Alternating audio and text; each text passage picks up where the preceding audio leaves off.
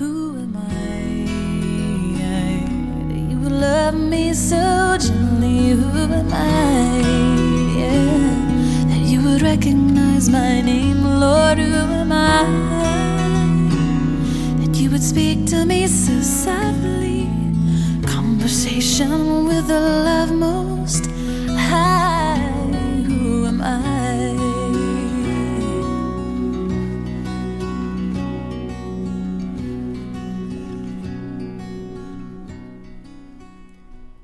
I know who I am in Christ, and I know that He has given so much to me.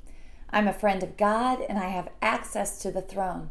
My identity is in Christ, and in Him I possess much. Living in Christ also assures me of many things. 2 Corinthians 4 16 through 18 tells me I have the blessed assurance of knowing that I am being renewed.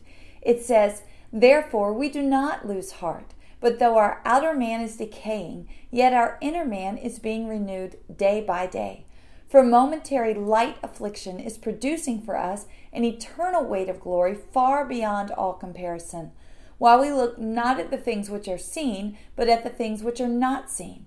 For the things which are seen are temporal, but the things which are not seen are eternal. The older I get, sometimes as I look in the mirror, I can easily lose heart.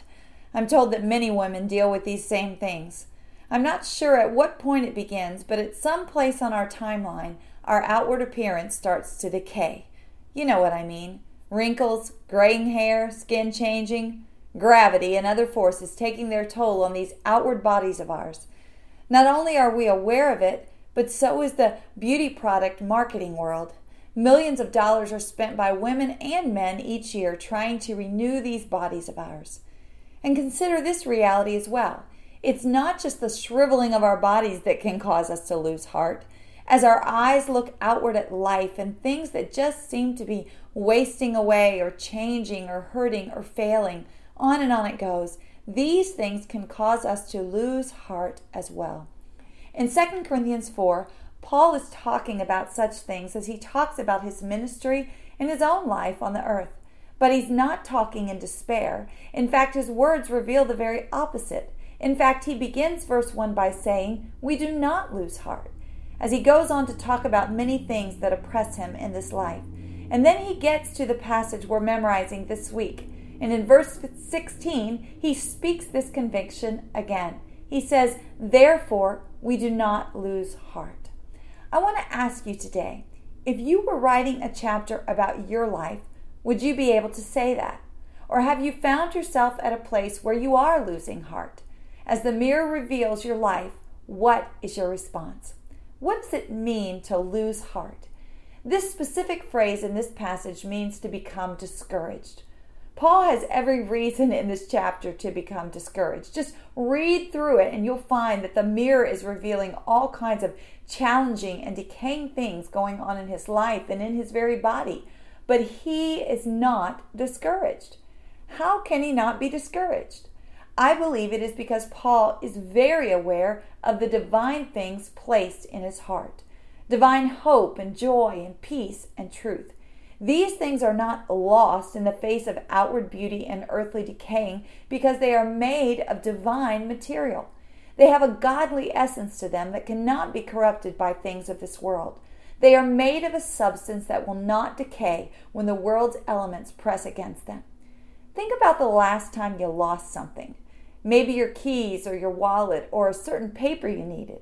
Many times we lose things in the face of pressure. Something demands our attention in the moment, and so maybe we lay our keys down somewhere different than we normally would have. Or we're in a hurry and our wallet falls out of our purse, or, or we're rushing around in the pressure of a deadline and the important paper gets lost in the rush. Well, Paul is talking about pressure here too. But he's saying that it doesn't matter. Whatever pressure he is facing in this world, it's not going to cause him to lose heart. I love this conviction in Paul. He doesn't speak in the past or future tense, but he speaks in the present. He's making a declaration that he is not going to lose heart. He's not going to become discouraged. It doesn't matter what he sees in the mirror or in this life. Paul has an assurance within him of something greater, and so he's going to hold on to it with all that he is. So, what is it that Paul is assured of? Verse 16 makes it very clear when Paul says, Therefore we do not lose heart. But though our outer man is decaying, yet our inner man is being renewed day by day. Paul is assured that while the world is chipping away at his body and his very life, the Holy Spirit within him is renewing him and moving him to something greater. His body and his life may be moving toward decay, but his inner man is moving toward eternal glory. The word decaying in our passage means changing for the worse. But the word renewed in our passage means to change for the better, to get new strength, to get new vigor. It takes faith to believe this because we can't see it. We're looking at everything decaying and changing. But like Paul, we can have this faith and knowing that God is working in us and moving us towards something greater, something stronger, something with much more vigor and blessing. You know, it also takes faith to focus on the eternal when the temporal is constantly calling for our attention. But Paul addresses that too in verses 17 and 18 when he says, For momentary, light affliction is producing for us an eternal weight of glory far beyond all comparison, while we look not at the things which are seen, but at the things which are not seen. For the things which are seen are temporal, but the things which are not seen, they are eternal. These convictions of faith in Paul were the strength for him to not lose heart. How did Paul have these convictions of faith? I believe that answer is also revealed in these verses. Look at Paul's focus. He fixed his eyes not on what was seen, but on what was unseen. He fostered an eternal mindset, not focusing on the things which are temporal, but on the unseen things which are eternal. And as a result, he didn't lose heart he didn't become discouraged.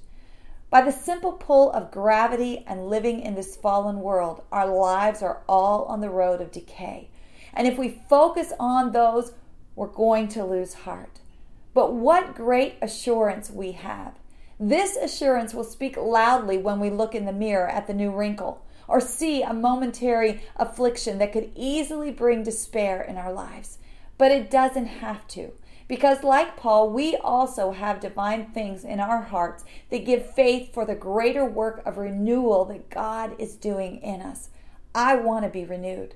I want to be renewed for eternal things. Blessed assurance. God is working towards something greater and better. I don't have to lose heart. You don't have to lose heart. Blessed assurance. I know that I am being renewed for eternal things by God Himself. Who am I? You love me so gently. Who am I? That you would recognize my name, Lord. Who am I? That you would speak to me so softly. Conversation with the love most